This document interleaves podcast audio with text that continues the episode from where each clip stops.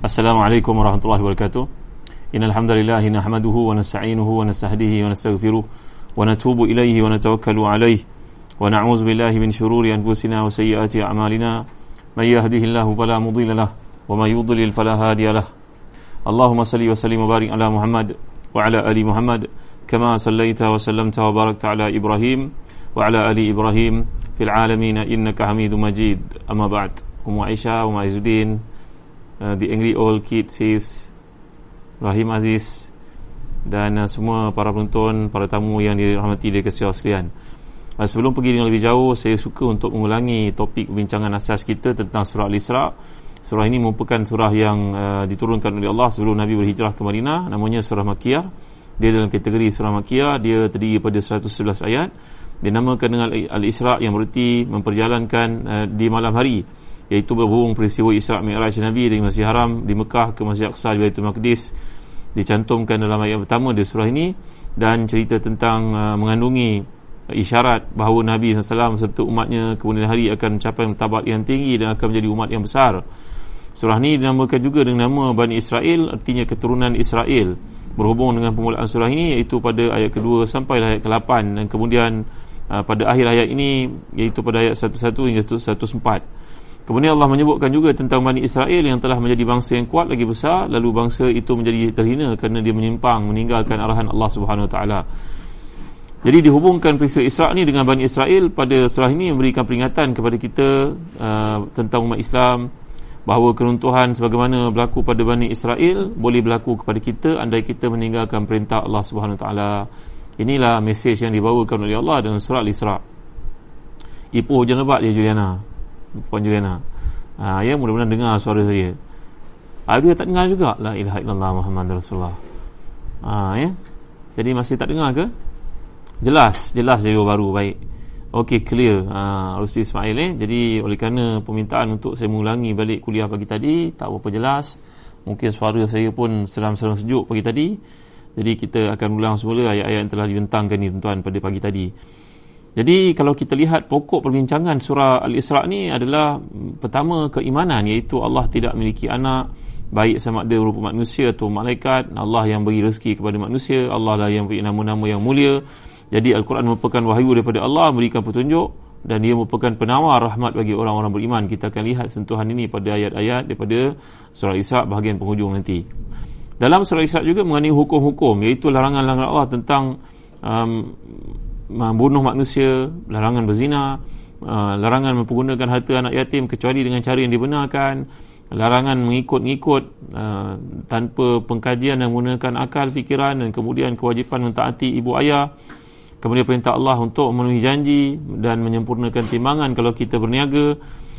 Kemudian melakukan salat lima waktu dan sebagainya. Dan kisah yang dibawakan oleh Allah dalam surah uh, Al-Isra' ni adalah kisah tentang Isra' Nabi kita Muhammad sallallahu alaihi wasallam dan beberapa perkara berkaitan dengan Bani Israel.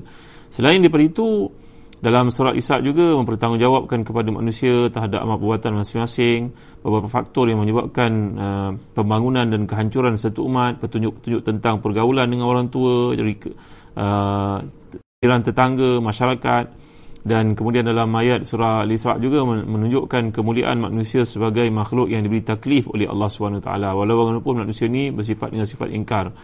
Jadi demikianlah inti kepada surah Isra. Ini kalau kita pergi tafsir ayat kepada ayat. Ada golongan yang suka untuk tafsir dipanggil tafsir maudhu'i tafsir maudhu'i ini berarti tafsiran ayat-ayat Al-Quran dalam topik-topik tertentu. Kalau cerita tentang orang perempuan orang perempuan je kalau cerita tentang muamalat-muamalat saja itu dipanggil tafsir maudhu'i. Berbeza daripada tafsir ayat ke ayat tuan-tuan dimulihkan Allah sekalian. Jadi tafsir ayat ke ayat ini kadang-kadang kita lihat terputus daripada perkara yang asas yang dibincangkan. Kerana sifat Al-Quran ini macam modular tuan-tuan dimulihkan Allah sekalian. Di mana saja kita baca kita akan dapat manfaat. Uh, lainlah kalau pendekatan yang kita pilih itu tafsir maudhu'i kalau saya umpamakan seperti digambarkan oleh para mufassirin tafsir maudhu'i dengan tafsir ayat ke ayat surah ke surah uh, berbeza daripada tafsir maudhu'i. Tafsir maudhu'i ni kalau dah siapkan untuk kita mengkaji pada topik kali ini bincang tentang isu perkahwinan saja maka kita akan ekstrak daripada ayat Al-Quran surah-surah berbeza tentang isu-isu kerukunan rumah tangga dan sebagainya.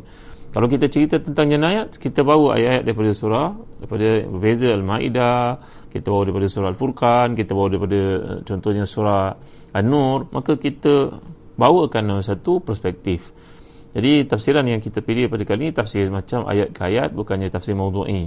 Walau bagaimanapun bila sampai ke satu topik yang mungkin kita highlightkan saya akan bincang kepada tuan-tuan.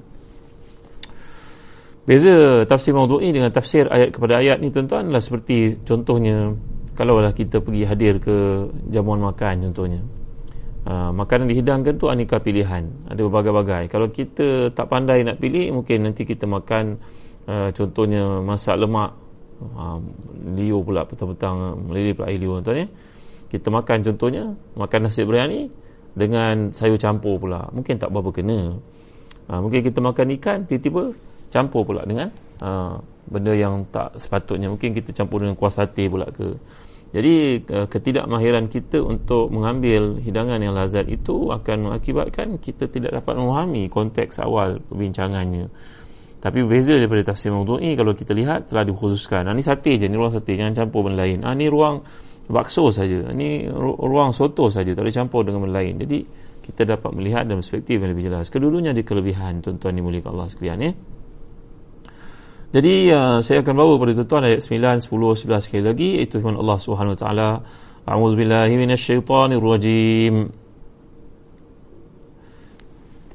إن هذا القرآن يهدي للتي هي أقوم ويبشر المؤمنين ويبشر المؤمنين الذين يعملون الصالحات أن لهم أجرا كبيرا وأن الذين لا يؤمنون بالآخرة أعتدنا لهم عذابا أليما ويدعو الإنسان بالشر دعاءه بالخير وكان الإنسان عجولا آه ya jadi sesungguhnya Al-Quran ini memberi petunjuk kepada jalan lebih lurus dan memberi kabar gembira kepada orang mukmin yang mengerjakan amal saleh bahawa bagi mereka ada pahala yang besar. Dan sesungguhnya orang-orang yang tidak beriman kepada hari akhirat kami sediakan bagi mereka azab yang pedih. Dan manusia berdoa untuk kejahatan sebagaimana dia berdoa untuk kebaikan dan adalah manusia bersifat tergesa-gesa. Jadi dalam ayat ke-9 ni Allah SWT memberikan pujian. Tentu boleh lihat dalam tafsir Ibn Qasir sebagai contohnya. Ya, tafsir Ibn Qasir pada jilid yang kelima muka surat uh, 299. Kenapa ada yang tak dengar tuan-tuan? Uh, tak ada suara, yang lain dengar. Saya dah pasang mic elok ni. Dan uh, saya harap mungkin boleh di-adjustkan pada telefon masing-masing. Uh, eh? Masih tak ada suara, seadar ya. Jadi yang lain dapat dengar cuba salah tengok balik semula mungkin telefon tu tak masuk betul uh, line dia ke apa ke. Ya. Jadi Allah menguji kitabnya yang mulia yang diturunkan kepada Rasulnya Muhammad SAW dalam kitab itu adalah dan kitab itu adalah Al-Quran, kitab yang beri petunjuk ke jalan lurus dan jelas. Beri kabar gembira kepada orang beriman mengerjakan amal saleh dengan ketapannya bagi bagi bagi mereka pahala yang besar di hari kiamat nanti. Dan sebaliknya, orang yang tidak beriman kepada kehidupan akhirat, Al-Quran memberi peringatan kepada mereka bahawa mereka akan dapat siksaan yang pedih pada hari kiamat nanti. Sebagaimana firman Allah SWT surah Ali Imran ayat ke-21 fabashirhum bi'adzabin alim. Ha, eh? maka berilah berita gembira kepada mereka bahawa akan menerima seksa yang pedih kemudian Allah menceritakan ayat ke-11 Allah menggambarkan ketergesaan umat manusia dan doanya yang buruk berupa kematian, kebinasaan, kehancuran, laknat dan sebagainya yang mereka panjatkan pada beberapa kesempatan terhadap diri mereka sendiri, anak, harta kekayaan ataupun diri mereka sendiri. Kerana jika seandainya Allah mengkabulkan, saya akan binasa mereka kerana doa mereka sendiri ke atas diri mereka. Sebagaimana difirmankan oleh Allah, walau yu'ajjirullahu linnasi syarra isti'jalahum. Kalaulah Allah menyegerakan segala kejahatan bagi manusia dalam surah Yunus ayat ke-11 maka tentulah akan tertimpa atas mereka uh, apa yang mereka doakan kehancuran itu. Begitu juga ditafsirkan oleh Ibn Abbas, Mujahid dan Qatada bahawa yang membawa anak cucu Adam kepada yang demikian kerana ketergesaan mereka. Kerana Allah beriman wa kana insanu ajula. Manusia itu bersifat dengan segala sifat tergesa-gesa. Uh, muslim muslimat yang dimuliakan Allah sekalian. Jelas suara dari Pening alhamdulillah. Johor pun clear. Uh, eh Aisyah Faizal, Halimah Arsyad, uh, Simak Ajari terima kasih. Lain clear terima kasih eh.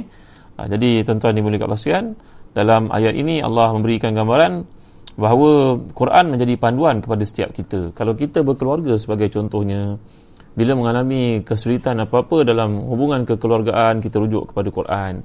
Allah suruh kita sebagai pemimpin di kalangan uh, suami-suami ini supaya mengamalkan ayat Allah firman contohnya surat talaq ayat pertama la tukhrijuhunna min buyutihinna wala yakhrujna. Kalau kamu marah sekalipun kepada isteri kamu itu janganlah kamu halau dia keluar daripada rumah mereka. Kerana bila seseorang lelaki berkahwin dengan seorang perempuan sungguhnya mereka telah pun membuat satu perikatan satu perhubungan satu agreement yang dipanggil sebagai misalkan ghalidha misalkan ghalidha maknanya satu perjanjian yang kuat yang tidak boleh dileraikan dengan sewenang-wenangnya. Maka kalau berlaku apa-apa pertindihan, perselisihan, janganlah sampai si laki itu keluarkan isi rumah. Kerana apa? Allah jelaskan pula dalam ayat lain, surah Nisa contohnya. Ar-rijalu qawwamuna 'ala nisa'i bima faddallahu ba'dahum 'ala ba'dhin wa bima anfaqu min amwalihim. Lelaki itu adalah pemimpin kepada perempuan dengan kelebihan-kelebihan yang Allah berikan kepada mereka dan apa yang mereka infakkan ah, daripada harta-harta mereka. Kerana bila nak berkahwin, lazimnya suamilah yang keluarkan wang. Kalau anak sekolah suamilah yang keluarkan wang. Itu undang-undang kebiasaan uh, normanya. Kalau selain daripada itu dalam kes-kes tertentu yang terpencil mungkin isteri pun bantu suami dengan uh, ihsan namanya. Jadi dalam Quran ini menyatakan semua jalan keluar solusi kepada masalah-masalah yang kita alami. Bila tiba bulan puasa sebagai contohnya kita mengamalkan kaedah pemakanan menjaga kesihatan Quran pun menunjukkan kepada kita bagaimana nak jadi orang sihat Maka surah Al-Araf ayat 31 sebagai contohnya Allah berfirman A'udzubillahi minasyaitanirrajim. Wa kulu washrabu wa la tusrifu. Innallaha la yuhibbul musrifin. Allah ingat kita innahu la yuhibbul musrifin. Kalau makan makan jangan makan minum jangan membazir. Kerana innahu la yuhibbul musrifin. Allah tidak suka kepada orang yang melakukan israf. Orang yang membazir. Membazir maksudkan itu makan berlebihan sehingga menyebabkan anggota badan kita tak boleh nak menampung lagi. Dalam Islam mengajar kita makan satu per tiga minum satu per tiga udara satu per tiga tambahan pula pada penghujung-penghujung Ramadan macam ni. Lagilah Nabi kita SAW mengamalkan wisal. Wisal ni kalau dalam konteks kita adalah menyedikitkan makan mengurangkan makan. Nabi tidak makan langsung sampai ke sahur. Tapi Nabi tidak menahkan para sahabat mengikuti baginda SAW lastu kahayatikum inama ana ut'am At'amani Rabbi wasaqani. Aku tidak sama macam kamu. Aku diberi makan oleh Tuhanku dan diminum olehnya. Maka janganlah kita ikut Nabi dalam bab wisal iaitu tidak berbuka langsung membawa kepada uh, berpuasa pada hari esoknya. Jadi nak ceritakan kepada kita dalam Quran penuh dengan panduan. Quran yang disifatkan Allah ni memiliki sifat aqwam. Aqwam ni maknanya aslah. Aslah ni berarti yang paling baik. Yang paling tepat. Ya. Uh, kalau kita perhatikan kita membeli kenderaan sebagai contohnya maka kita tengok manual kenderaan ni kalau berlaku apa-apa masalah. Minyak je punya isi beratnya berapa tayarnya kena pakai saya siapa lampunya macam mana kita kena cek kena baca manual yang dibekalkan. Maka kita manusia dihantar ke muka bumi ini manual kita adalah Al-Quran Karim maka begitu pentingnya seseorang merujuk kepada manual yang dibekalkan untuk kenderaan tadi supaya tak tersilap maka demikian juga dalam kehidupan pada hari ini kita kena rujuk kepada Quran supaya perjalanan kita melalui jalan aqwam aqwam ni berarti aslah jalan yang terbaik. Uh, kalau ada yang baik ada yang terbaik. So kita pilih yang terbaik yang lebih baik. Uh, kalau bab keuangan kita pilih yang paling banyak bukan? Maka begitu juga dalam uh, konteks uh, amalan kehidupan kita ambil yang terbaik iaitu ambil daripada Al-Quran Karim. Tuan-tuan yang Allah sekalian dalam frasa kedua daripada ayat ini Allah menyatakan yubashshirul mu'minina alladhina ya'maluna salihati anna lahum ajran kabira. Dan Quran ini memberikan berita gembira kepada orang beriman yang beramal saleh bagi mereka ganjaran yang besar. Contoh yang saya kemukakan pagi tadi dalam kehidupan ni sebagai contohnya ada seorang dia bekerja gajinya sedikit sangat 700 saja gajinya sebulan. Anaknya 12 orang. Hidupnya dihimpit kepayahan kesusahan. Tuan-tuan tiba-tiba seorang daripada pakciknya dia lah satu pewaris tunggal. Pakciknya meninggal dunia. Pakciknya tidak ada anak. Maka yang layak mewarisi harta pakciknya lah dia. Pakciknya seorang jutawan memiliki wang sebanyak 100 juta. Jadi wang itu akan melimpah kepadanya. For sure kerana dalam faraid dia saja yang layak untuk terima. Tak ada orang lain. Maka si miskin yang dapat pendapatan RM700 sebulan ini hatinya lapang, senang. Dia bukan suka mati pakciknya, tidak. Tapi hak itu telah sampai kepadanya tumpah kepadanya Maka dia pun pergilah tengok orang pakai kereta, kereta mewah, hebat, cantik. Dalam hatinya terfikir nanti kalau aku dapat wang ini yang halal untukku, aku nak beli kereta lebih baik daripada kereta ini. Contohnya, dia pergi ziarah kawan masuk rumah housewarming, rumah baru. Warming eh, rumah baru. Pergi tengok rumah cantik, indah. uh, perabotnya maka dia terfikir dalam hati cantiknya rumah ini tapi aku dengan wang 100 juta yang akan aku dapat lagi tempoh setahun lebih dua tahun itu aku akan mampu beli rumah lebih hebat daripada rumah ini maka orang beriman tuan-tuan kalkulator akhiratnya akan membantu dia untuk justify semua benda yang dia buat. Walaupun dia tak dapat sekarang dia pasti dapat satu masa nanti. Ha, inilah contoh yang mudah untuk kita faham dalam konteks uh, bisyara busyra yang Quran beri kepada orang-orang beriman yang hatinya hidup.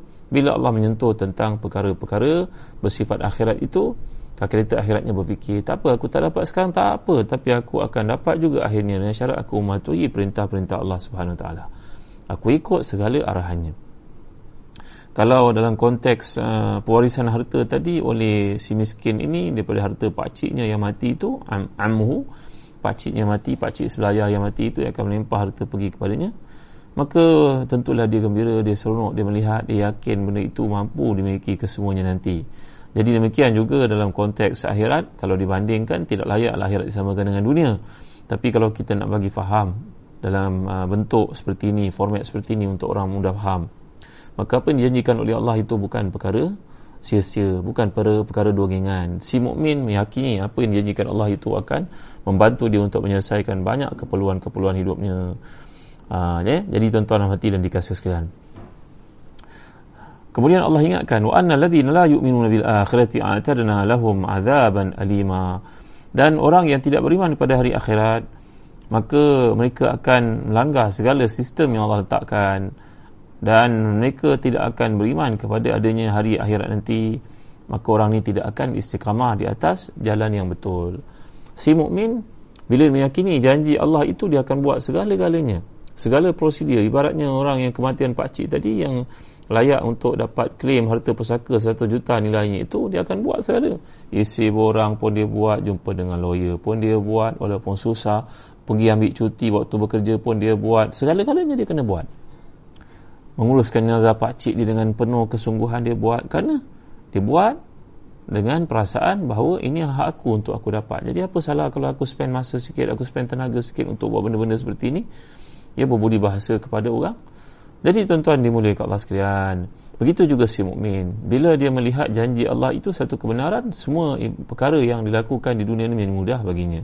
Apa dia kiamulail mudah baginya baca Quran mudah baginya buat baik kepada orang mudah baginya kerana dia melihat kepada satu target yang lebih besar ibaratnya dalam bab keduniaan yang kita bandingkan tadi seorang yang akan mewarisi harta 100 juta milik pakciknya yang mati yang tidak mempunyai warasah maka demikian juga si mukmin Ha, itu sebab Allah sentiasa menyebutkan dalam Quran ulaika humul warithun alladzina yarithuna al-firdausa hum fiha khalidun. Mereka akan mewarisi uh, syurga yang Allah janjikan di akhirat nanti.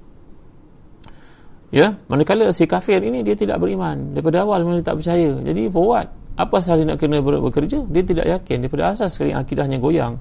Bila akidahnya goyang dia tidak menerima apa-apa yang diceritakan oleh Allah itu kepadanya ibarat cerita dongengan yang tidak perlu untuk diuruskan tak perlu untuk diambil peduli uh, kalaulah dalam bab uh, keduniaan tadi seorang dapat cek sebanyak 100 juta ringgit cek dia pun tak cek, cek itu dikoyakkan cek itu sepatutnya dia kena sabar dia kena ke, pergi ke bank dia kena buat mungkin kena buat persudah sumpah mungkin dia kena itu kena kena nilai yang ada pada cek tersebut.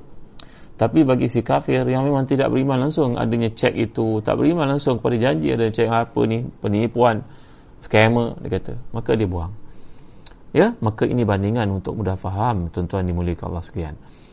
Kemudian Allah menyatakan pada ayat 11 wa yadul insanu bi syari du'aahu bil khair wa kana al insanu ajula manusia ni kerap berdoa perkara-perkara keburukan sebagaimana juga dia berdoa untuk dapat kebaikan kerana manusia itu sifatnya ajula ajula ni maknanya tergesa-gesa dalam Quran kita akan melihat uh, Allah SWT memberikan penerapan kepada manusia itu dengan beberapa kriteria, beberapa sifat. Dia package. Ada kebaikan, ada keburukan. Uh, maka janganlah keburukan itu melampaui kebaikan. Dalam Islam ini kata para ulama contohnya uh, Al-Imam Az-Zahabi menyatakan pada menyatakan bab fiqah dalam bab hadis fiqah. Fiqah ni maksudnya? Fiqah ni dipercayai. Thaqafta. Fiqatun fahuwa fiqatun orang fiqah ni makna diambil daripadanya hadis-hadisnya. Selain daripada lawan daripada fiqatun ni orang ni kazabun contohnya pendusta pembohong. Uh, orang yang tidak dipercayai. Gairu mausuq tuan-tuan ni boleh kau sekalian uh, manusia ni dia ada sifat yang dipanggil dalam Quran satu ajul. Wa kana insanu ajula macam ayat ini. Lagi manusia wa khuliqal insanu dha'ifa. Manusia itu lemah. Lagi innal insana khuliqa halu'a. Jadi kemudian manusia juga bersifat dengan nasiya pelupa. Ya ini sifat-sifat manusia. Jadi kalau kita perhatikan kenapakah Allah mentarkibkan, Allah installkan, Allah build inkan karakter sifat-sifat kelemahan ni ada dalam diri manusia. Kenapa tuan-tuan soalannya?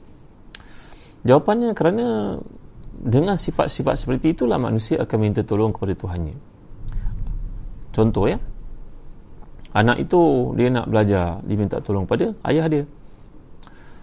Ayah yang bijak, ayah akan bagi kepada anak dia mengikut kepada kemampuan. Ayah tidak akan bagi sewenang-wenangnya. Kau minta nak beli sebuah kereta, ayah mampu belikan kereta. BMW, ayah belikan kau kereta BMW. Maka budak ni tiba kat universiti, nanti dia berlagak dengan kereta, dia tak belajar. Mungkin dia akan kantoi, dia akan gagal. Maka saya ni berkata kepada dia, tak apalah nak eh, kau perlukan kereta, ayah tahu susah jalan, nak dapat kenderaan transport, paling susah semua. Hujan dan sebagainya. Boleh kau tumpangkan kawan-kawan kau. Tak apa-apa, ayah belikan kau sebuah kereta, Myvi. Myvi ni pun bagus. Ciri keselamatan dia dan sebagainya. Maka si ayah yang bijak ini kalau kita bandingkan dalam konteks ketuhanan Allah SWT juga menjadikan pada manusia ada sifat kelemahan. Supaya dengan kelemahan itu dia sedar dia ada Tuhan untuk minta tolong. Kenapa anak itu lari kepada ibunya waktu dikejar anjing innahu kana halu'a anak itu takut dia keributan dia keluar kesah dia takut anjing itu menyerangnya maka dia lari bersembunyi pada ibunya atau bapanya Maka begitu juga manusia bila ditimpa satu kesukaran dia ingat dia punya Tuhan untuk pengaduan. Dia punya Tuhan untuk tempat meminta bantuan. Ha, Pantai Sabak sempat dengan kuliah sebentar Alhamdulillah. Eh? Ada dengar dah? Yang tadi tak dengar kuliah ada dengar dah? Tuan-tuan nampak eh? Kalau seorang ayah yang tidak begitu bijak. Mungkin dia dengan anak dia nak masuk universiti. Berapa kau perlukan setahun nak? Ah, 10 ribu. Atau apa tak bagi kau dengan duit kocek semua 9500 sekali dengan 12 bulan 6 ribu. Campur dengan yuran universiti 10 ribu. Anak 20 ribu ayah bagi pada kau. Kau tak payah jumpa ayah. Macam ni ruki lah tuan-tuan. Kerana bagi seorang ayah menjadi nikmat untuk anaknya datang jumpa updatekan kepada dia setiap waktu. Ayah Alhamdulillah ayah ni aku urusan peksa hari tu ayah bayar tak sia-sia tengok urusan saya. Flying colour saya full marks. For flat kat sini. Contoh Maka ayah ni pun gembira dapat update daripada anaknya macam mana sibuk pun saudagar ini si ayah ni tapi dia tentu nak punya masa dengan anak. Maka demikianlah Allah menjadikan tuan-tuan pada manusia ini ada kelemahan-kelemahan. Dia ada kelemahan itu dia kena datang jumpa dengan Allah selalu. Tak cukup lima waktu semayang. Ya tak cukup. Tambahan bulan Ramadan ini lagi kita digalakkan untuk hadir selalu dalam pertemuan dengan Allah SWT tahajudnya, qiyamul lailnya. Nabi SAW disebut pada hari-hari terakhir Ramadan idza dakhala ala ashrul awakhir ahya lailahu wa aykaza ahlahu wasyadda mi'zarahu Nabi bila tiba hari-hari terakhir Ramadan ini Nabi akan bangunkan malamnya kejutkan keluarganya. Sunnah Nabi dan para sahabat bangun semayang dulu kemudian agak-agak dah dekat pertengahan ambillah peluang untuk kejut isteri dan juga anak-anaknya. Ya rahmati Allah seorang lelaki yang kejut isterinya seorang isteri yang kejut suaminya pada waktu-waktu mustajab doa macam tu. Maka balik kepada cerita kelemahan manusia ini yang sifat wa khuliqal insanu dha'ifa manusia itu diciptakan agak lemah. Lemah berarti dia perlu kekuatan. Kekuatan pada siapa? Pada orang. Tak pada Tuhannya. Manusia itu khulika uh, inal insana khulika halua dia kelang kabut. Dia takut dia keributan dia keluh kesah. Maka macam mana hilang keluh kesahnya itu? Allah bertemu dengan Allah SWT untuk menampal kekurangan-kekurangan yang ada. Dalam ayat ini pula kerana insanu ajulah dia tergesa-gesa umpamanya dia bila minat seorang perempuan itu maka dia akan berusaha sedaya upaya untuk mendapatkannya. Uh, al-hubbu yu'mi wa yusim orang Arab kata cinta itu menyebabkan orang jadi buta dan pekak. Apa saja orang cakap dia tak peduli. Kerana nafsunya syahwatnya yang dia nak kepada seseorang perempuan itu maka lupakan segala pertimbangan-pertimbangan yang wajar dan waras.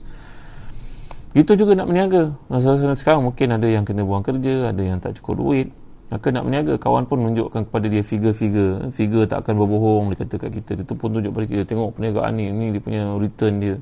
Ini PNL dia. Kita boleh kalau percaya kita tak sempat nak mesyuarat dengan Allah. Tak sempat dengan mesyuarat orang, orang keliling kita yang menyayangi kita dalam hadis mengatakan makhaba man istasyara wala nadima man istakhara. Takkan kecewa orang yang mesyuarat dengan orang-orang baik orang bijak orang saleh kelilingnya dan takkan hampa orang yang minta tolong kepada Allah istikhara dalam apa yang dia nak buat. Tapi oleh kerana ketergesaan yang berlaku ini menyebabkan seorang manusia mungkin melupakan uh, kaedah-kaedah asas seperti itu yang akan membantu dia jangan tergesa-gesa supaya dapat buat keputusan yang yang lebih tepat dalam kaedah fiqah berkata man ista'jala bi syai'in qabla awanihi uqiba bi hirmani. Sesiapa yang tergesa-gesa nak buat satu perkara lalu akhirnya dia melakukan perkara tersebut maka dia langsung tak dapat apa-apa.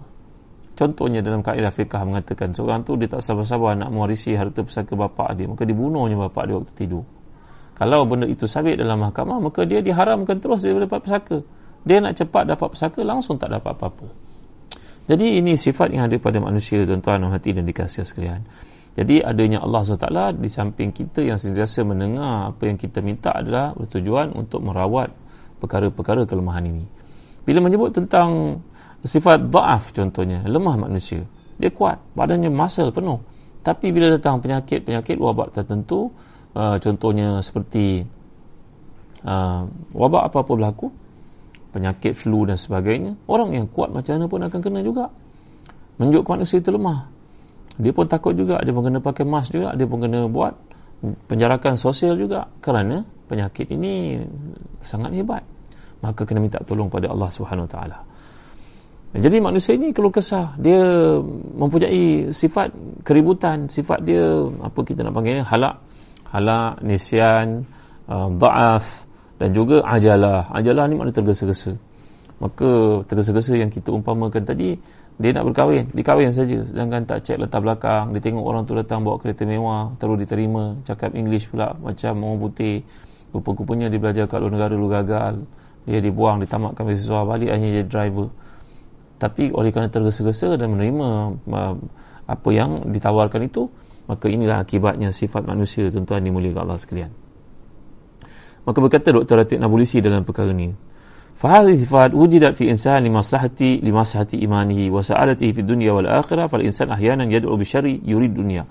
في الدنيا هلاكه ويريد المال وفي المال هلاكه ويريد يتزوج هذه المرأة قد يكون في زواجه منها شقاوة شقاؤه ويريد أن يعمل عملا يدر عليه يدر عليه مبالغ, مبالغ طائلة وقد يكون هذا العمل شقاؤه ada manusia yang bila melihat satu perkara dia membuang pertimbangan yang wajar kerana matlamatnya untuk dapat uh, keduniaan dia lihat harta tu banyak dia tak kisah mana sumbernya. Dia pun harung. Tiba-tiba bila dia mengharungi dia terlibat dengan benda-benda yang haram.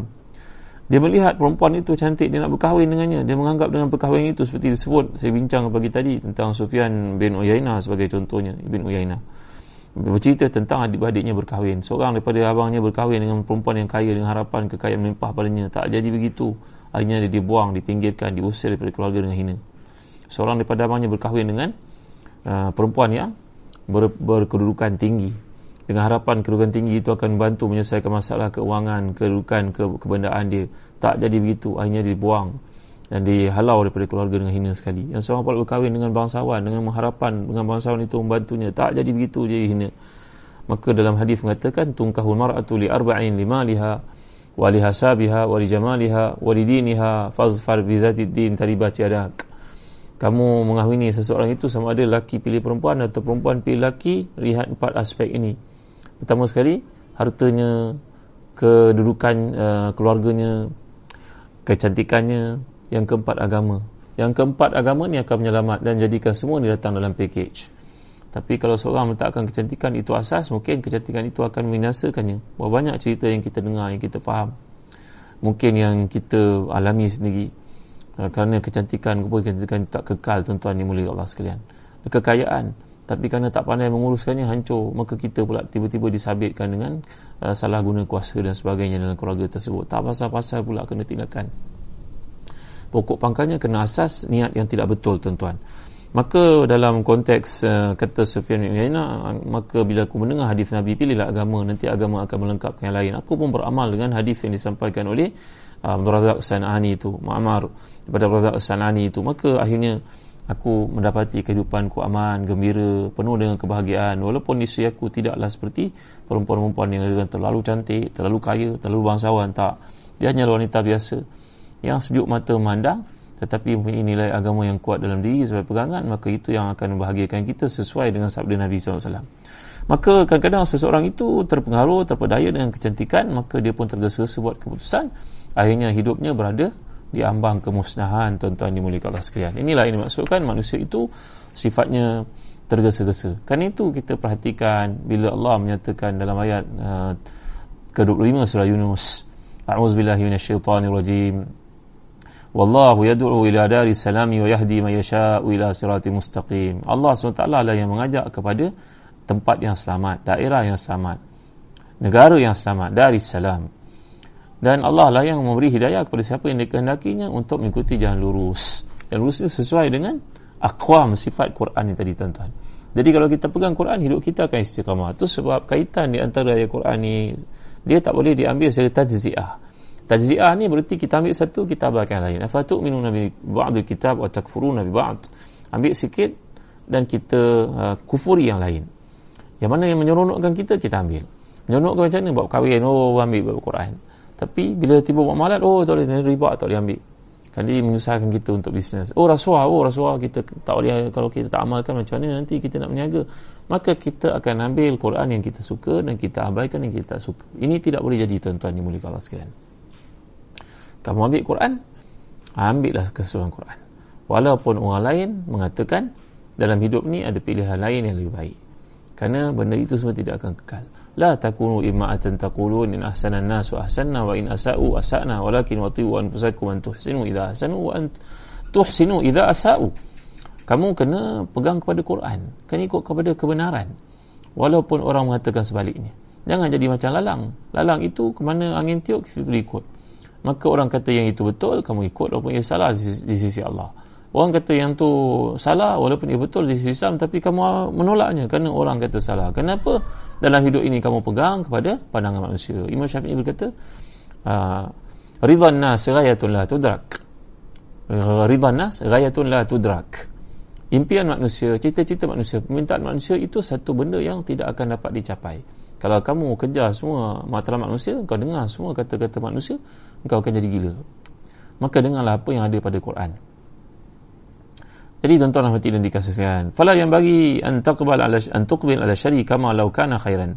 Wala yang bagi an tafrah malin arid yuwaf yuwaffir laka sa'adat dunia. Kamu jangan ikut pandangan manusia walaupun manusia kata kat situ ada kebahagiaan, kekayaan, kemewahan. Quran mengatakan sebaliknya ikut apa yang Quran kata. Kerana mati akan datang.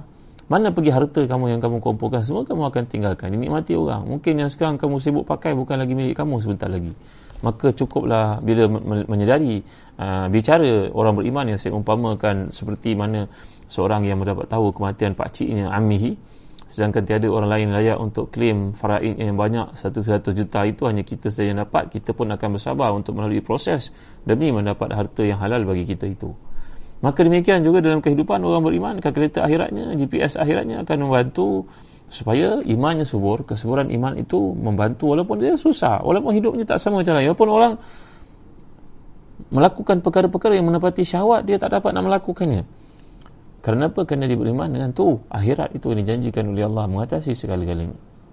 Wa inna yawman inda rabbika ka'alfi sanatin mimma ta'udun. Satu hari susah di akhirat macam seribu tahun kat dunia boleh tak orang itu hidup seribu tahun? satu tahun pun tidak mungkin Berapa lama tuan-tuan kenal organisasi itu? Kata Ibn Khaldun, umur satu organisasi, syarikat, kekayaan, apa sahajalah, umurnya 100 tahun. Macam umur manusia. Allah memfitrahkan pada semua benda umurnya 100 tahun.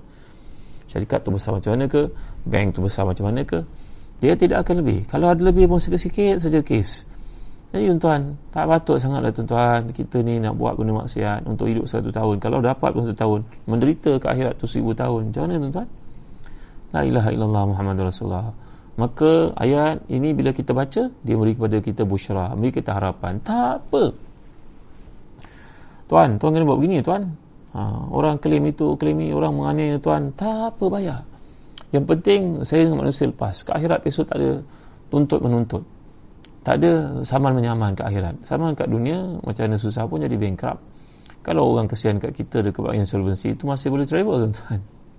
Ni orang bankrupt ini kan Pergi ke asuransi Buat muka seposin ha, Dia hutang berapa banyak tuan RM50,000 ha, Bayarlah RM5,000 Bolehlah bagi pasport travel Orang baik tuan-tuan hmm.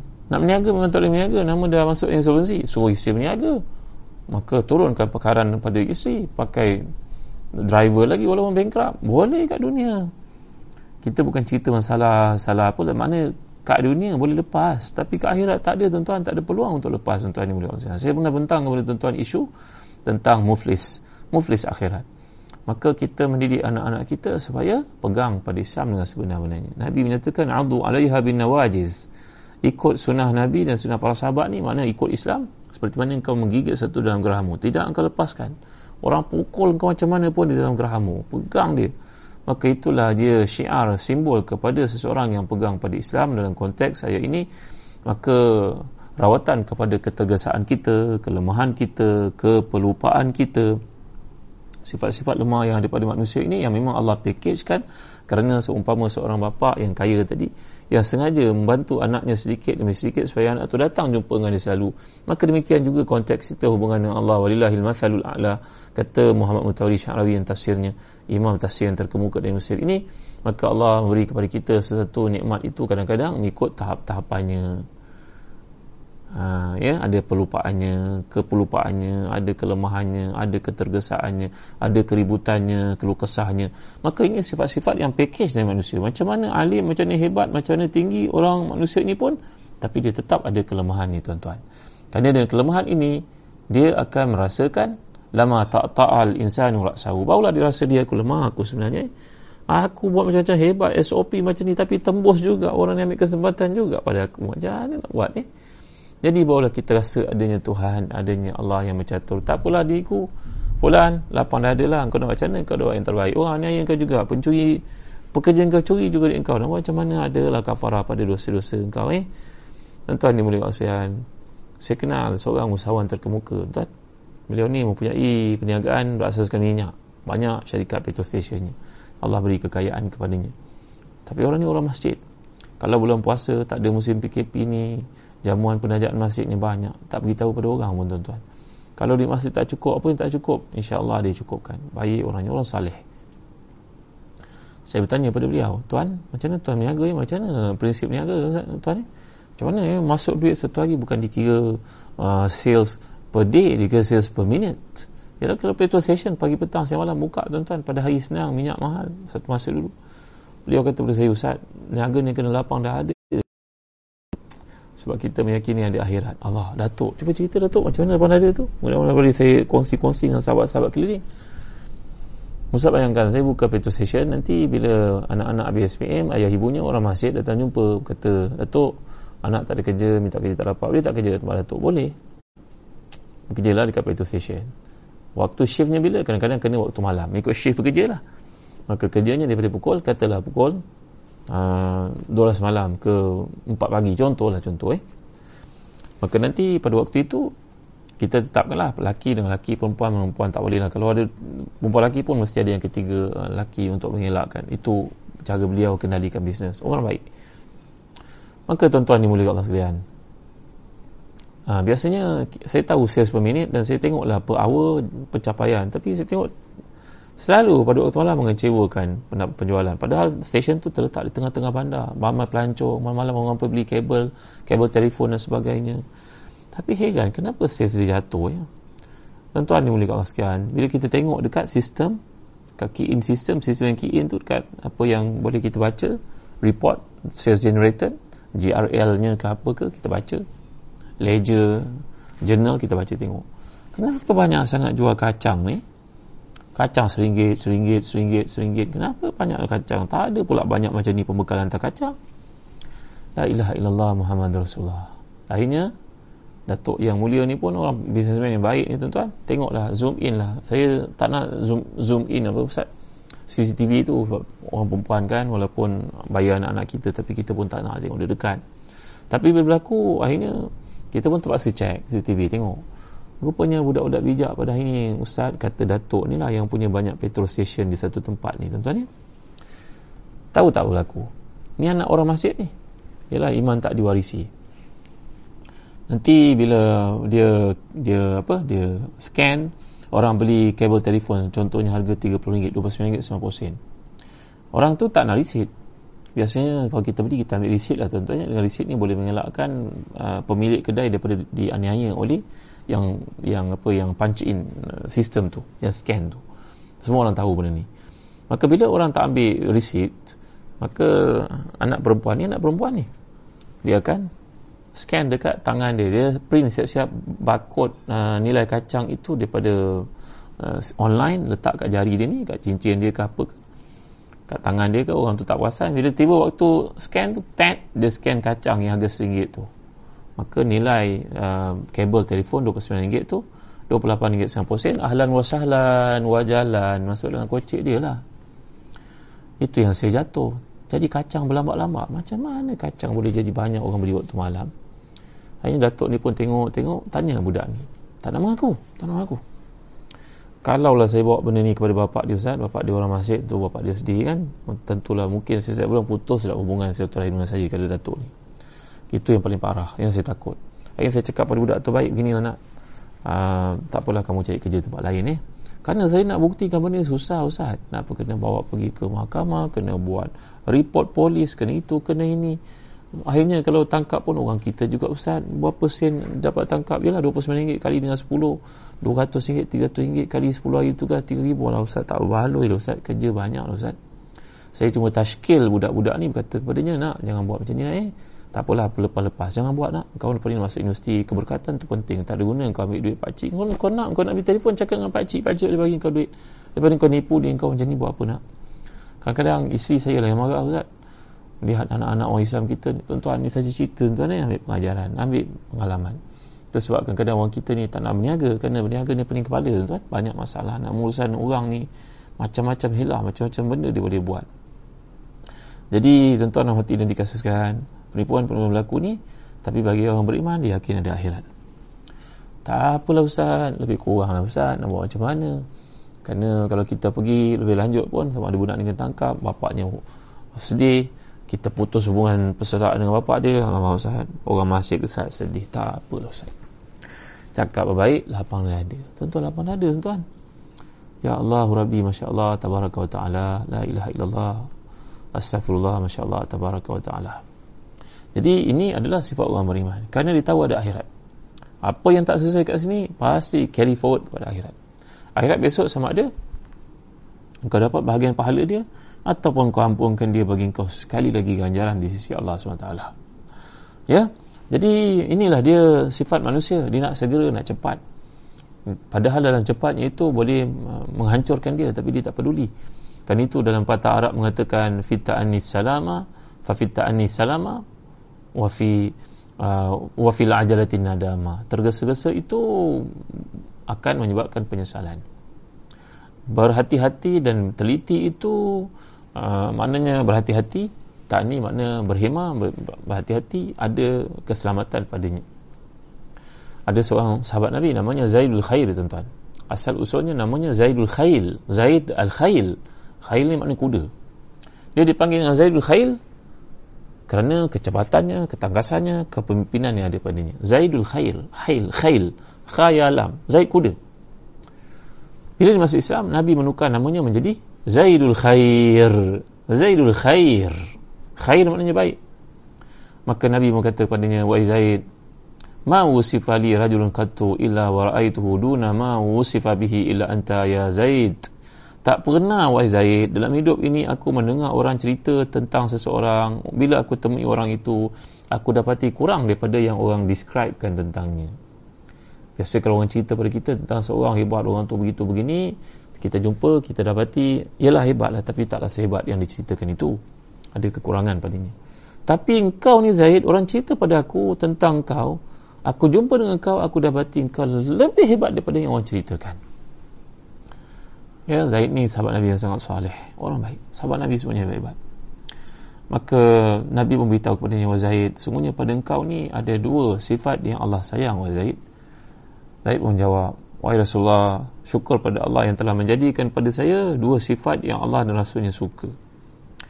Cubalah Rasulullah beritahu kepada saya, apakah sifat yang Allah suka pada saya wahai, wahai Rasulullah. Sahabat yang tengah tawaduknya bertanya kepada Rasulullah seolah-olah dia tidak tahu kualiti yang daripadanya. Padahal tentu dia tahu. Maka Rasulullah menjawab, Fika al-hilmu wa ta'ni. Wahai Zaid, aku mengelarmu dengan Zaid yang kebaikan banyak padanya kerana Allah cinta padamu, malaikat cinta padamu dan aku pun cinta padamu. Apa dia Zaid? Kerana engkau ini seorang yang sangat lemah lembut dan yang kedua engkau ini seorang yang berhati-hati kau tidak tergesa-gesa. Ya kau tidak tergesa-gesa. Jadi kita orang beriman jangan tergesa-gesa tuan-tuan buat keputusan. Buat keputusan berfikir bertindak letak di kita dan situasi itu bermesyuarat dengan orang. Ada kedai yang hebat yang saya ziarah kedai orang Islam. Saya promote kedai ni tuan-tuan. Tinggal lagi kedai ni tidak ada di kami di sebelah pantai barat. Mudah-mudahan nanti tuannya bukalah di pantai barat. Kita bagi sokongan kepada orang Islam tuan-tuan ni kedai Sabasun di Terengganu. Ya, orang Terengganu berbangga punya orang Islam yang punya gigi kegiatan semangat luar biasa seperti ini. Saya bertanya kepada tuan pemiliknya tuan macam mana tuan berjaya dalam perniagaan ni? Hidupnya serba sederhana walaupun kekayaannya Masya Allah ni paruah. Tidak menunjuk kepada orang. Allah berkati mudah-mudahan. Beliau berkata saya Ustaz saya setiap apa yang sampai kepada staff saya ada manager in charge on duty pada hari bertugas itu saya akan take serious tindakan yang serius. Katalah seorang report sampai kepada pekerja saya di kaunter kata tadi seorang pakcik jatuh. Kenapa jatuh eh? Lantai situ licin ke? Kenapa licin eh? Boleh tak kita baik esok? Supaya tak ramai orang jatuh. Takkan kau nak tunggu lagi setengah bulan nanti ada 30 orang jatuh kat situ. Setiap hari kena ada discussion dengan staff dan ambil peduli apa orang kata. Jangan buat tak tahu.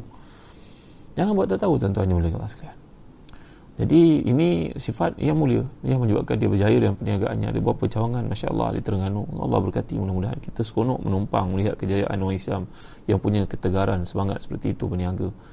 Ya tuan-tuan ni boleh sekian jadi amalkan sifat bermesyuarat Ustaz. Apa saja orang cakap ambil berat. Jangan pandang remeh. Mungkin ada daripada 10 pandangan itu satu tak boleh nak. Kita ambil jalankan mungkin tak berapa munasabah. Tapi jangan kecilkan hati orang Allahu Akbar Masya Allah Tabaraka wa Ta'ala. Subhanallah. Ini cerita-cerita orang beriman ni kena banyak kalau tuan-tuan orang Islam yang berjaya. Janganlah kita cerita tentang orang Islam yang miskin yang hidup merimpat yang tak ada tandas di rumahnya banyak sangat. Kita cerita seperti itu seolah-olah macam orang Islam ni remeh sangat tuan-tuan. Ramai orang Islam yang hebat. Jadi dalam Islam pun dilarang kita diharam kita untuk membuka aib orang menceritakan tentang orang. Dan uh, mungkin di sebaliknya ada matlamat tertentu yang kita pun tidak pasti. Ya mungkin siaran-siaran TV yang berkenaan menunjukkan imej orang Islam yang lemah seperti itu. Tak perlu lagi tak wajar lagi disebarkanlah tuan-tuan. Tak wajar lagi berhentikanlah tuan-tuan. Buatlah program lain yang lebih manfaat ya madailah pusat zakat. Ada organisasi-organisasi seperti yayasan yang boleh take care kesusahan orang seperti itu supaya kita elakkan fitnah terhadap orang Islam. So orang Islam ni pemalas sangat ke tuan-tuan. Yang mulia Allah sekalian. Jadi uh, dalam apa ayat yang kita bincangkan kat sini tentang uh, sifat orang beriman mereka menjauhi perkara-perkara itu kerana ada Allah. Wa tarjuna minallahi ma la yarjun Allah kata. Kamu mengharapkan kepada Allah apa yang tidak diharapkan oleh orang yang tidak beriman. Orang tak beriman kalau dia sakit itu saja. Dia tak ada apa-apa dah. Dia mencuba untuk merawat sebaik mungkin dan dia akan spend duit untuk memanglah kita buat begitu. Tapi kita dengan apa kita alami yakin Allah adalah hikmah di sebalik apa berlaku ni. Ya para ulama bincangkan kalau orang mati syahid itu sama tak pahalanya orang mati penyakit-penyakit ta'un, wabak dan sebagainya. Sebagai contohnya orang kena AIDS di luar bidang kuasanya dia pergi ke hospital tentang uzbillah tuan-tuan ya, dapat penerimaan darah tiba-tiba darah orang AIDS contohnya. Seperti yang pernah berlaku sebelum ini. Kita pernah dengar kes ini tuan-tuan. Allah selamat kita daripada musibah seperti ini tuan-tuan ni tu sebab saya galakkan tuan-tuan kali keluar tolong jangan lupa doa. A'udzubillahi an adilla au udal au azilla au uzal au azlima au udlam au ajhal au yujhal alayya. A'udzubillahi an adilla au udal au azilla au uzal. Au azlima au udlam au ajhal au yujhal alayya. Ya Allah ya Tuhanku aku mohon perlindungan kepadamu dari sesat atau disesatkan. Tergelincir, digelincirkan. Menzalimi orang atau dizalimi mereka. Dianiaya orang ataupun menganiaya orang tanpa disedari tiba-tiba seorang tak aniaya bacalah doa ni bila keluar rumah tuan. Tambahan pada zaman wabak melanda sekarang ni. Baca doa ni tolong jangan lupa. Ajar anak-anak kita untuk hafal. Bagi hadiah kalau dia dapat hafal doa ni tuan-tuan dimuliakan Allah sekalian. Jadi uh, dalam ayat ini menceritakan tentang sifat manusia. Dia tergesa-gesa.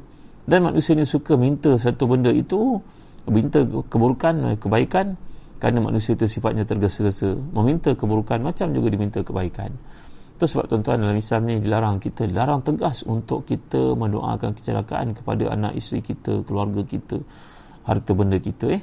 La tad'u ala anfusikum wa la tad'u ala amwalikum wa la tad'u ala auladikum. Jangan doa keburukan kat tadi kamu keluarga kamu ataupun uh, kenderaan kamu contohnya harta-harta milik kamu.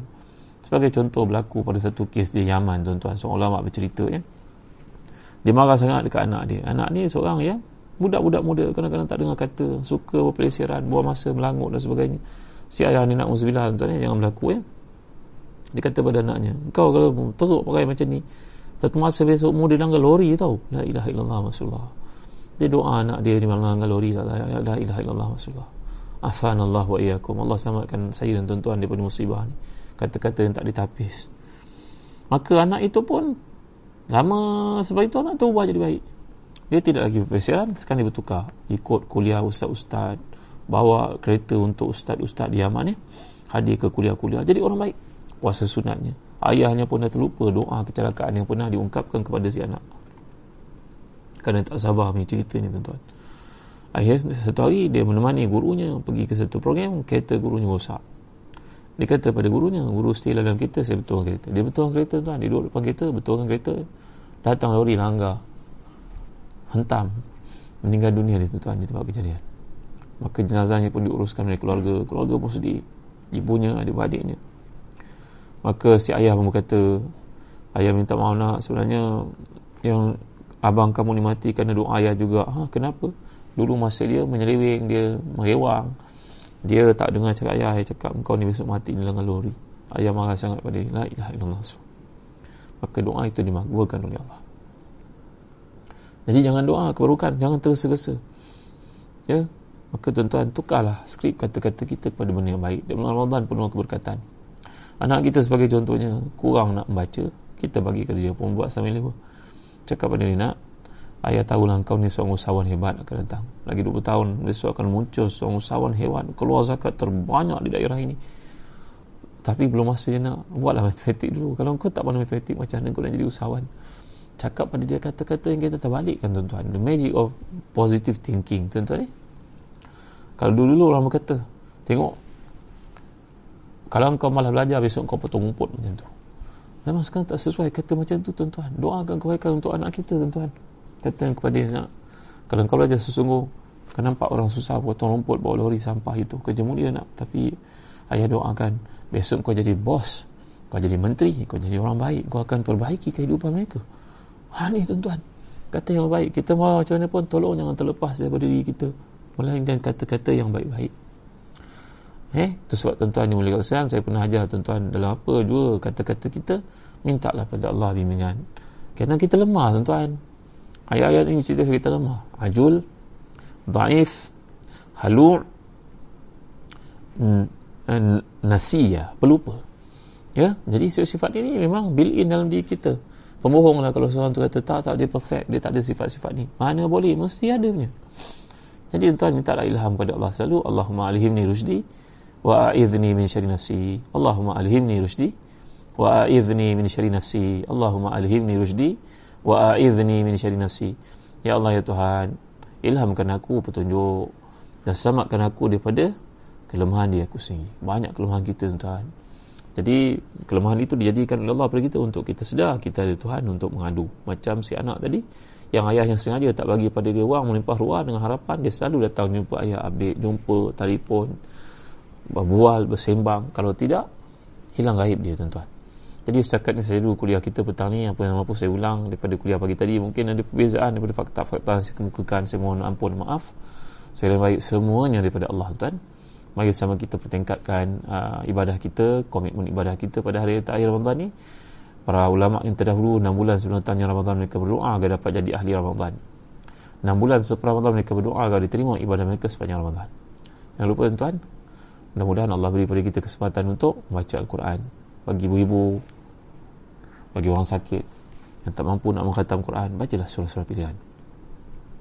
Surah Al-Mulk ada saja ada Nabi baca selalu Zumar surah Al-Baqarah baca akan menyebabkan syaitan jauh daripada rumah kita selamat daripada sihir. Mengambilnya adalah keberkatan akhzaha barakah wa tarka hasra wa la tastati macam-macam cara pun cubalah tuan-tuan cuba. Tak boleh baca ambil YouTube.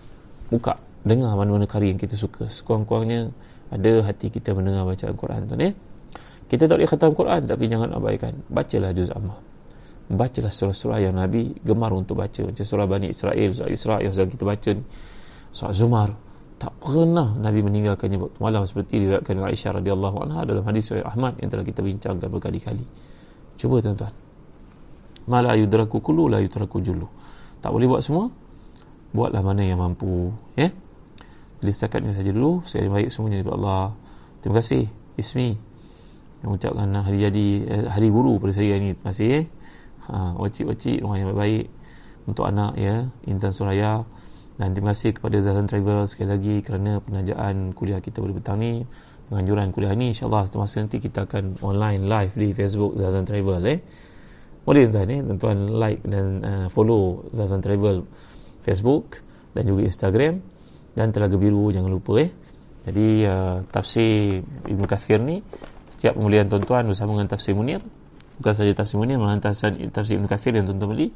Tuan-tuan uh, terlibat dalam pendermaan kami. Kami nak hantar minggu depan ni sejumlah wang ke guru kami Syekh Quraim Raji untuk dihantar kepada keperluan orang Islam yang ada di Syria pada hari ini. Kami hantar direct kepada guru kami Syekh Qurim Raja tuan ya. Sekali yang tuan-tuan hantar itu tuan-tuan beli kitab ini kami derma 100 150 untuk diberikan hadiah kepada orang-orang di Syria pada hari ini dan bagi saya saya tuan-tuan apa yang telah diperuntukkan ni satu sen pun kami tidak ambil. Semuanya pergi kepada keperluan orang Syria di sana. Alhamdulillah saya ada kerja saya sendiri saya tak perlu ambil apa-apa teks daripada pendapatan yang telah diperuntukkan untuk Syria ini. Kerana ini tanggungjawab kita dan orang Arab berkata la syukra al wajib. Tak perlulah ucapkan terima kasih kerana itu memang kewajipan untuk buat. Syria adalah sebahagian daripada kita itu bumi Syam orang-orang Syria orang Arab Syria adalah saudara kita adik-adik kita macam ibu kita adik kita saudara mara kita juga. Mereka orang Islam akidah sama macam kita al sunnah. Ya? Jadi terima kasih atas uh, sokongan tuan-tuan derma tuan-tuan kepada Syria.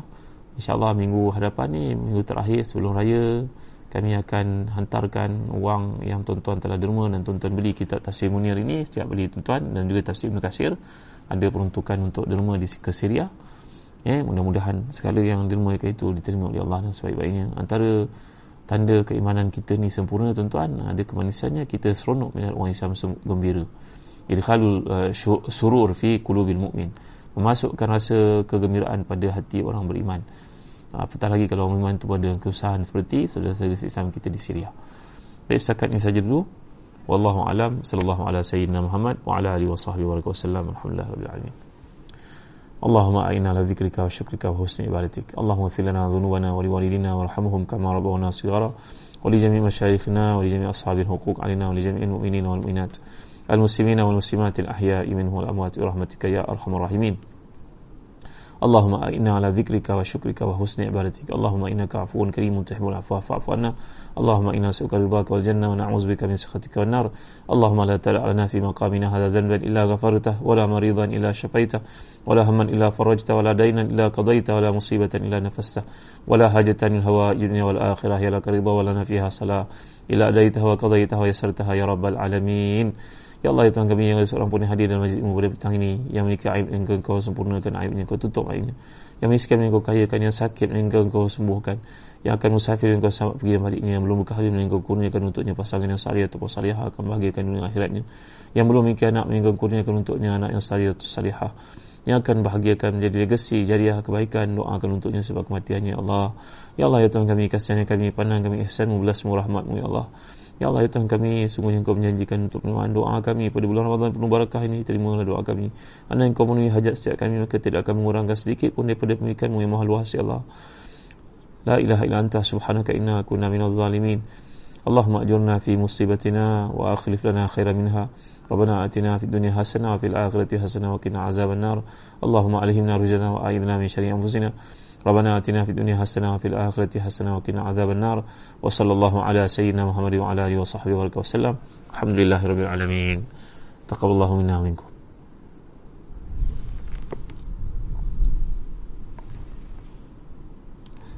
Macam mana nak beli kitab ini Umar Al-Fatih uh, Tadi uh, ada ada Saifuddin Osman masuk maklumkan bagaimana nak beli dan mungkin boleh lihat ke bukti Telaga Biru pergi www.telagabiru.net my.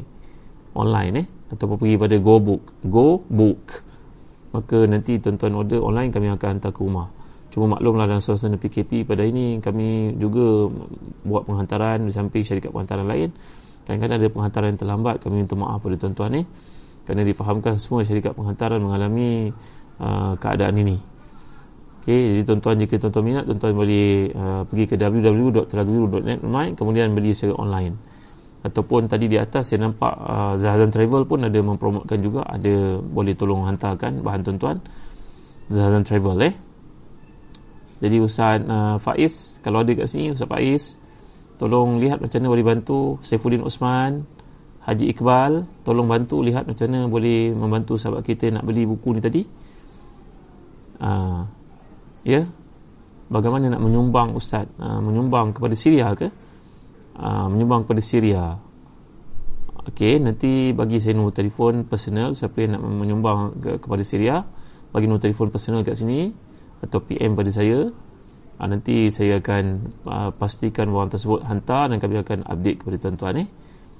Uh, Safi sedikit besok saya ditanyalah ustaz. Ah besok saya pukul 6.30 esok Siapa ada kesempatan boleh saksikan Tanyalah Ustaz pagi esok eh. Tajuk Merai 2 per 3 malam. Esok saya ada di TV3 Jam 6.30 pagi. Tanyalah Ustaz eh. Dari Singapura boleh ada ke Fizu Hafiz? Boleh boleh. Fizu Fizu Hafiz kami boleh hantar ke Singapura. Aa, Nanti boleh berhubung dengan Ustaz Faiz ke Ataupun Saifuddin Osman Yang ada dalam link ni Saifuddin Osman dan juga Ustaz Faiz Tolong masukkan nombor telefon anda kat sini Ah ni Ustaz Faiz ada. 019 252 5366. 252 5366 eh. Ah ah. Jadi boleh berhubung dengan Ustaz Faiz. Terima kasih Ustaz Faiz eh, CEO Zazan Travel. Kalau nak pergi umrah, nak pergi haji, nak pergi ke Balkan, Baitul Maqdis, nak pergi ke mana tempat dalam dunia, ke Kundasang ke, insya-Allah kita boleh buat trip ke sana, ke New Zealand ke. Eh?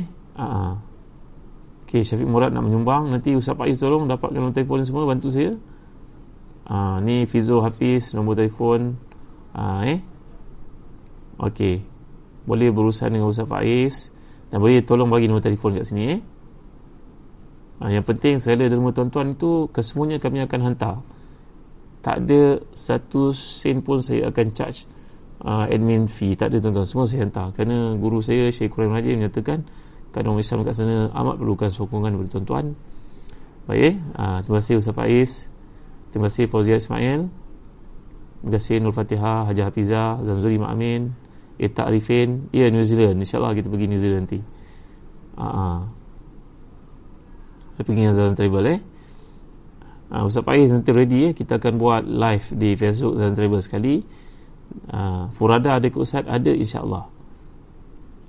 Ada Zul Husni eh? Boleh dengan Ustaz Faiz InsyaAllah nak pergi Balkan dengan Ustaz Travel ya ya boleh pergi dengan Ustaz Travel insyaAllah semua tempat nak pergi insyaAllah Zalia insyaAllah eh. Ustaz PM saya, saya nak bagi sumbangan dia baik insyaAllah Ustaz Faiz tolong saya Ustaz Faiz. Uh, Jaria Ahmad. Uh, Aisyah Mai. Baik terima kasih uh, baik boleh terus masukkan nombor telefon. Nanti Ustaz Faiz pick up ataupun saya punya Osman tolong saya. Uh, terima kasih Umar Amar. Umar Amar Rizal Baru eh Anissa Muhammad, Nur Malam Ahmad, Fauzia Ismail, Muhammad Yusuf Abdul Rahman, uh, Aini Zainul, baik Ali Subuh, terima kasih semua, Barakallahu Fikum. Hingga bertemu lagi pada hari esok uh, dalam Tanya Ustaz pukul 6.30 pagi dan sesi tafsir Quran kita pada waktu petang, jam 5 petang. Eh. Terima kasih, cakap ini saja dulu. Terima kasih Fidu Hafiz, nanti boleh ikut dalam teribal. Eh. Baik. Setakat ini saja dulu Wallahu a'lam sallallahu ala sayyidina Muhammad wa ala alihi wasahbihi wasallam. Wassalamualaikum warahmatullahi wabarakatuh. Ya Umat Yusof insya-Allah boleh musafir dengan kami. Zainal Fadil saya nak pergi tiga orang ke Masjid Aqsa dengan Ustaz. Ahlan wa sahlan Zainal. Nanti boleh bagi nombor telefon eh. Baik. Ustaz tanya Ustaz esok ada live di Facebook. Tak ada. Itu uh, eksklusif untuk tanyalah Ustaz punya Facebook saja, bukan Facebook saya eh petang pukul 5 macam biasa kita akan ada kuliah tafsir eh. Sekian. Assalamualaikum warahmatullahi wabarakatuh. Selamat buka puasa. Kenang saya dalam doa tuan-tuan. Terima kasih. Assalamualaikum warahmatullahi wabarakatuh.